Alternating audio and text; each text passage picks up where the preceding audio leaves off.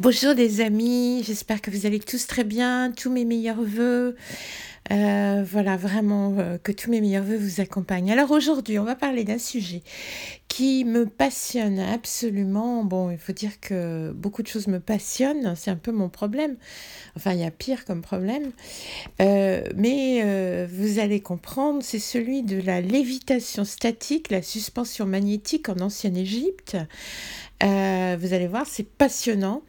Euh, si vous n'avez pas déjà écouté mon podcast sur la robotique en ancienne Égypte, précipitez-vous pour l'écouter. Euh, vous pouvez l'écouter après celui-ci, il n'y a, pas, a pas de problème. Alors, euh, on va commencer. Donc, selon l'auteur romain euh, Claudiane, qu'on appelait en fait euh, Claudius Claudianus, on est environ à 400 après Jésus-Christ. il est né à Alexandrie, c'est donc un Égyptien, même s'il est romain. pour lui, il écrit dans ses textes que l'utilisation la plus spectaculaire euh, du, magnétisme. Alors, quand il parle de magnétisme, il parle de magnétisme technique. Euh, eh bien, pour lui, cette utilisation la plus spectaculaire viendrait d'Égypte, viendrait euh, des temples égyptiens. Alors vous allez voir, ça c'est très important parce que toutes les découvertes dont je vais vous parler datent à peu près euh, des Égyptiens romains et grecs, mais euh, Claudianus nous prévient déjà que euh, c'était donc bien plus ancien.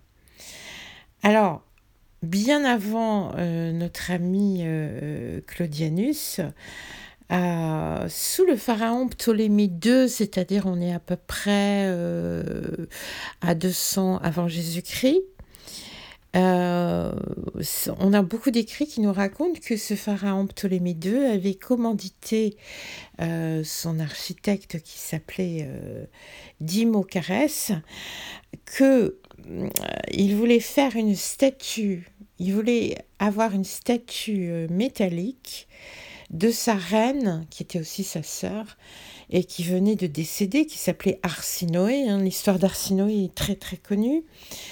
Euh, qui flotterait dans les airs. Donc la statue devait flotter dans les airs suspendue par des aimants positionnés au plafond et euh, dans les murs euh, d'un temple, parce que Arsinoé a été pratiquement divinisé à cause d'ailleurs de ce pharaon. Alors, c'est vrai que l'architecte, il est mort avant d'avoir terminé l'œuvre, euh, d'ailleurs Ptolémée II aussi, mais nous avons un autre ami qui s'appelle Pline l'Ancien, qui est un historien euh, absolument euh, génial, euh, qui écrit des encyclopédies euh, incroyables, nous raconte qu'en fait, euh, cette statue aurait été vraiment terminée par la suite et qu'elle aurait donc vraiment existé. Alors, euh, on, peut lire vraiment, vraiment partout que, d'ailleurs dans Pline l'Ancien surtout, et dans les manuscrits euh, aussi qui parlent de l'architecture d'Alexandrie, euh, que Ptolémée II, donc le même pharaon, dans un sanctuaire qu'il avait créé justement pour Arsinoé, l'Arsinoïon, Arsinoïon, c'est dur à prononcer, euh, il avait fait construire déjà une autre statue suspendue de 2 mètres. Ça, c'est Pline euh, l'Ancien qui nous le raconte. Et euh, il nous raconte aussi que, donc toujours pendant l'occupation romaine à Alexandrie, il y avait un temple en plein centre d'Alexandrie qui avait une statue de Mars euh, en fer euh, et une statue, de, une statue de Vénus en magnétique, en magnétite, pardon. Euh, ça veut dire qu'il était donc faite de fer et de magnétite, respectivement, hein, pour les deux statues. Vénus était portée sur un lit de rose, nous dit-il, en musique pendant les cérémonies. Et Mars était rapproché d'elle et quand le champ magnétique entrait en action, entre le métal et la magnétite des deux statues, ben, les deux divinités étaient attirées fougueusement dans un embrassement. Vous imaginez un peu la scène en plein temps, temple avec des statues qui faisaient à peu près 2 mètres de hauteur, ça devait être exceptionnel quand même. Ils avaient un sens du spectacle extraordinaire. Et euh, c'est vraiment incroyable, Pline l'Ancien, parce que euh, vous savez que Pline l'Ancien n'était pas seulement un, comment dire, un historien, euh, un encyclopédiste, mais il était aussi un commandant de la marine. C'était un amiral, en fait, un amiral de la, de la flotte romaine. Euh, donc quelqu'un de très très sérieux. Et d'ailleurs, je sais pas, je, le dis au passage pour ceux qui ne, qui ne sauraient pas, parce que c'est toujours intéressant de, de, savoir la, vie des gens, c'est que Pline l'Ancien, euh, il est aussi très connu pour un autre fait, c'est que il est mort pendant, euh, pendant le, le, le, comment, le, le Vésuve, euh, pendant l'explosion du Vésuve à Pompéi en 79 après Jésus-Christ. Euh, il est très connu parce qu'il a écrit jusqu'à la fin ce qui se passait et euh, son descendant qui est Pline le Jeune a, a, repris tous ces textes et a décrit aussi. C'était un homme très courageux parce que quand il est arrivé à plusieurs kilomètres de Pompéi, euh, avant euh, donc euh, l'explosion volcanique, il a décrit le nuage volcanique en, déjà pensant que ça allait être une explosion terrible. Et il a tellement bien décrit ce nuage qu'il sert encore aujourd'hui aux vulcanologues pour décrire un certain type d'éruption.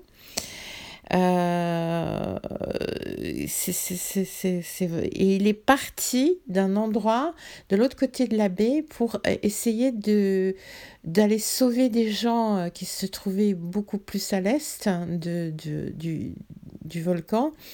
Il est parti avec ses bateaux pour aller les sauver.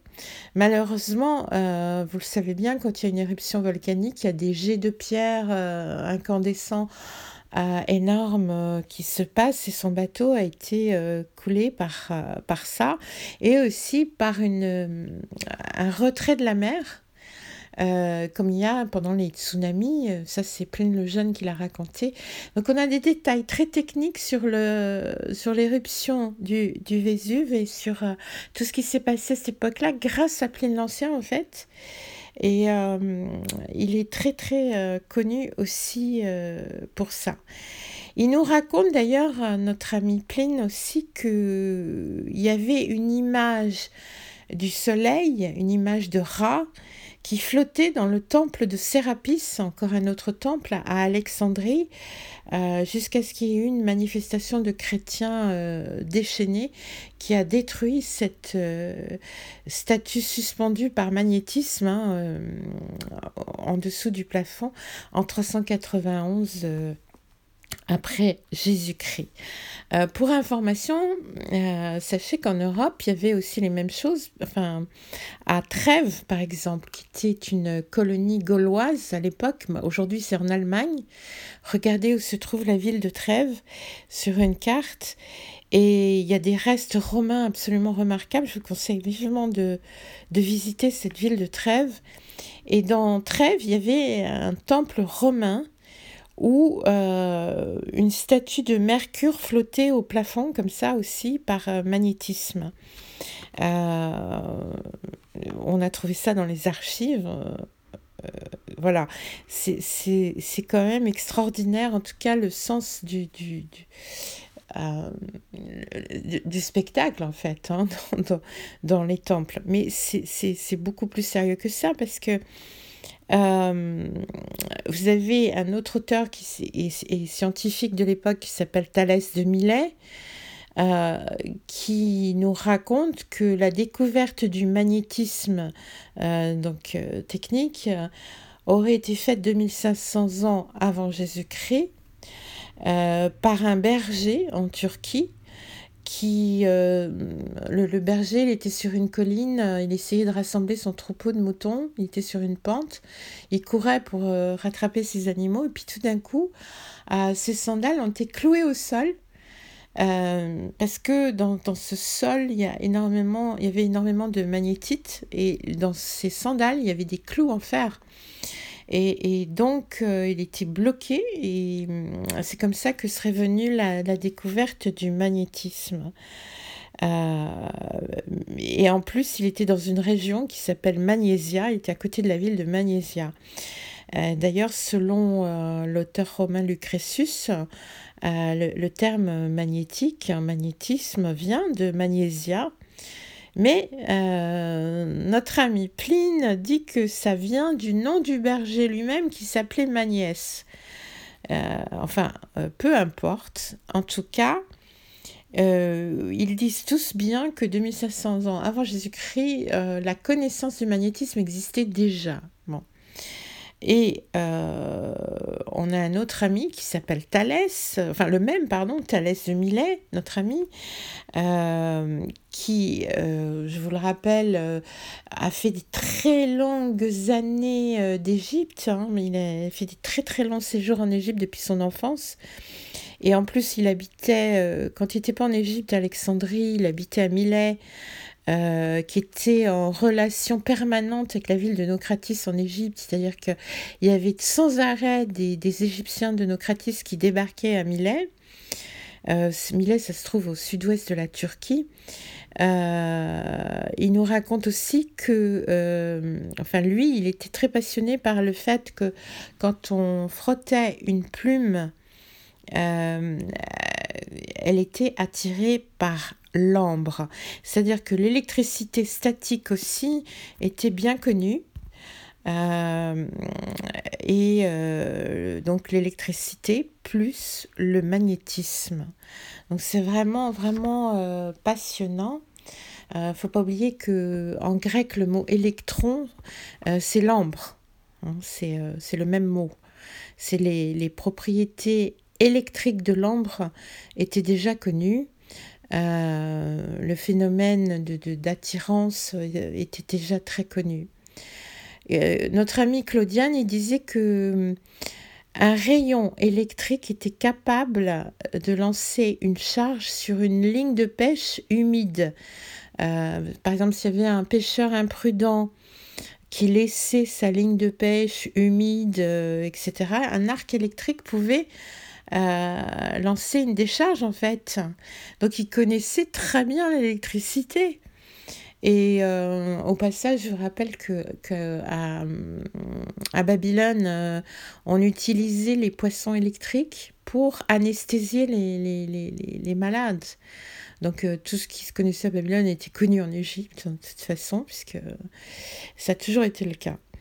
Euh, Lucretius, qui est un autre euh, auteur romain, euh, savait aussi que l'électricité, ça consistait en des arcs de, de, particules mobiles bien avant notre physique moderne d'aujourd'hui, où on nous parle des particules subatomiques, ben, il savait déjà ça.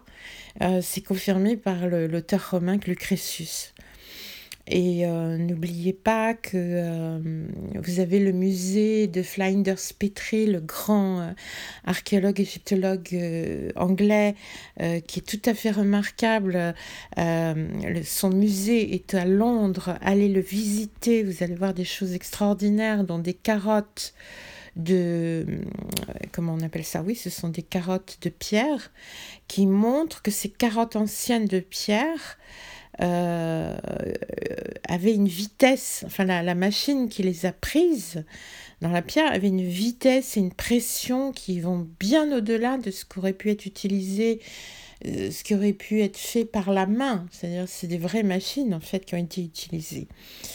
Euh, c'est vraiment remarquable. Vous pouvez aussi voir mes photos sur Instagram de, de, justement de euh, quand les carottes ont été enlevées, ce qui reste avec les, les, les, les rayons de, comme d'une machine. En Égypte, on, on, on, sait que le, le, le, système aussi de jet vapeur et de hydraulique, et évidemment toute l'hydraulique euh, existait euh, bien avant, il y a plus de 2000 ans, bien plus de 2000 ans. et on a alors là un autre ami que j'adore qui s'appelle Héron, qui vivait vers 100 après Jésus-Christ, qui, qui, qui, était né et qui est mort à Alexandrie, donc encore un Égyptien on va dire, euh, un, ingénieur absolument remarquable. D'ailleurs, je soupçonne fortement que Léonard de Vinci n'a fait que copier, et peut-être amplifier, mais euh, n'a fait que copier toutes les découvertes de Héron, tellement il y a de similitudes bien avant euh, Léonard de Vinci, d'accord. D'abord, Héron, il a décrit une liste d'inventions extraordinaires alors, pour vous donner une petite idée, pour vous faire rêver, euh, moi j'adore que l'on rêve avec des, choses scientifiques véritables, quoi, parce que c'est vraiment passionnant quand le rêve est réalité comme ça. Alors, il a décrit euh, une, une fontaine qui fonctionnait par énergie solaire. Hein, je vous rappelle qu'on est 100 ans après Jésus-Christ. Euh, il a euh, décrit un oiseau mécanique qui chantait. Il a même euh, décrit une machine à sous. il a décrit quoi? Des systèmes optiques très perfectionnés comme un théodolite. Vous savez, le théodolite, c'est ce qu'utilisent les ingénieurs pour mesurer a un instrument de géodésie. avec de l'optique et aussi pour mesurer les angles. Enfin, c'est très perfectionné. Et surtout, il nous raconte, parce qu'il a énormément écrit Héron, on a beaucoup de textes de lui, euh, il nous raconte l'ouverture automatique des portes des temples en Égypte ancienne. Euh, donc il nous raconte qu'un prêtre, par exemple, il allumait un feu sur un petit autel euh, au dehors du temple et euh, je sais pas, à plusieurs mètres de la porte du temple. Et les portes s'ouvraient comme par magie, euh, en plus avec un son de trompette. Alors bien sûr, euh, c'était une machine à vapeur qui était dans, cette, euh, dans cet hôtel. Il y avait une tuyauterie d'eau chaude qui actionnait une sphère sous la porte qui, faisait, qui la faisait ouvrir, etc. Après un, un certain temps. Donc, euh, voilà, la machine à vapeur, elle n'a pas été du tout découverte par James Watt au 19e siècle. Elle était déjà décrite en détail par Héron 2000 ans plus tôt. Euh, c'est vraiment euh, extraordinaire. Il a, il a d'ailleurs décrit une machine à piston et à valve qu'il appelait un aéropile euh, qui est exactement la machine à vapeur euh, pratiquement du train, quoi. Euh, voilà, c'est extraordinaire. Et lui-même, il a créé beaucoup de machines. Ça a été décrit dans plein de textes qu'on a de, de l'Antiquité. C'est pour ça que je dis que Léonard de Vinci a dû puiser allègrement dans, dans tout ce qu'a fait Héron. Et il raconte d'ailleurs, parce que Héron est extrêmement honnête, euh, il raconte que euh, bah, il s'inspirait complètement des textes techniques de la bibliothèque d'Alexandrie. Donc là déjà, on sait en plus euh, que la, bibliothèque d'Alexandrie avait énormément de textes techniques très avancés. Donc c'est peut-être pour ça qu'elle a brûlé hein, notre bibliothèque d'Alexandrie. Et donc voilà, c'était, il fabriquait aussi des automates. Euh, euh, enfin, c'était un ingénieur absolument remarquable. Donc, il a, il, a, il a écrit un traité de pneumatique. Il a aussi inventé la 3D. Ouais, j'ai oublié de vous le dire, il a inventé la 3D, euh, il a inventé aussi la, la, seringue pour faire les piqûres, et aussi pas mal d'objets de, de, d'optique. Enfin bref, c'est un vrai génie. Mais euh, il le dit lui-même, il s'est inspiré de la bibliothèque d'Alexandrie, de textes qui relataient euh, ce que faisaient les Égyptiens anciens. Voilà, mais sinon on a d'autres auteurs, euh, on a Ampélius euh, qui est un compilateur qui, qui, a expliqué plein de choses aussi par rapport à tout ça. Il y a Aristote hein, qui euh, notamment nous raconte un cercueil qui se fermait en, magnétiquement par des aimants en Sicile. voilà. Donc et, oui, il y avait aussi une machine de Héron qui était géniale. C'était un distributeur d'eau automatique qu'il appelait Léopile. Euh, qui distribuait de l'eau automatiquement dès qu'on actionnait euh, une manette. Donc c'est pour vous dire que les inventions mécaniques, techniques, euh, de vapeur, de, de, solaire, de, de, magnétique, etc., existaient du temps des anciens Égyptiens. Voilà, j'espère que vous avez rêvé un petit peu avec des réalités très anciennes. À très bientôt les amis.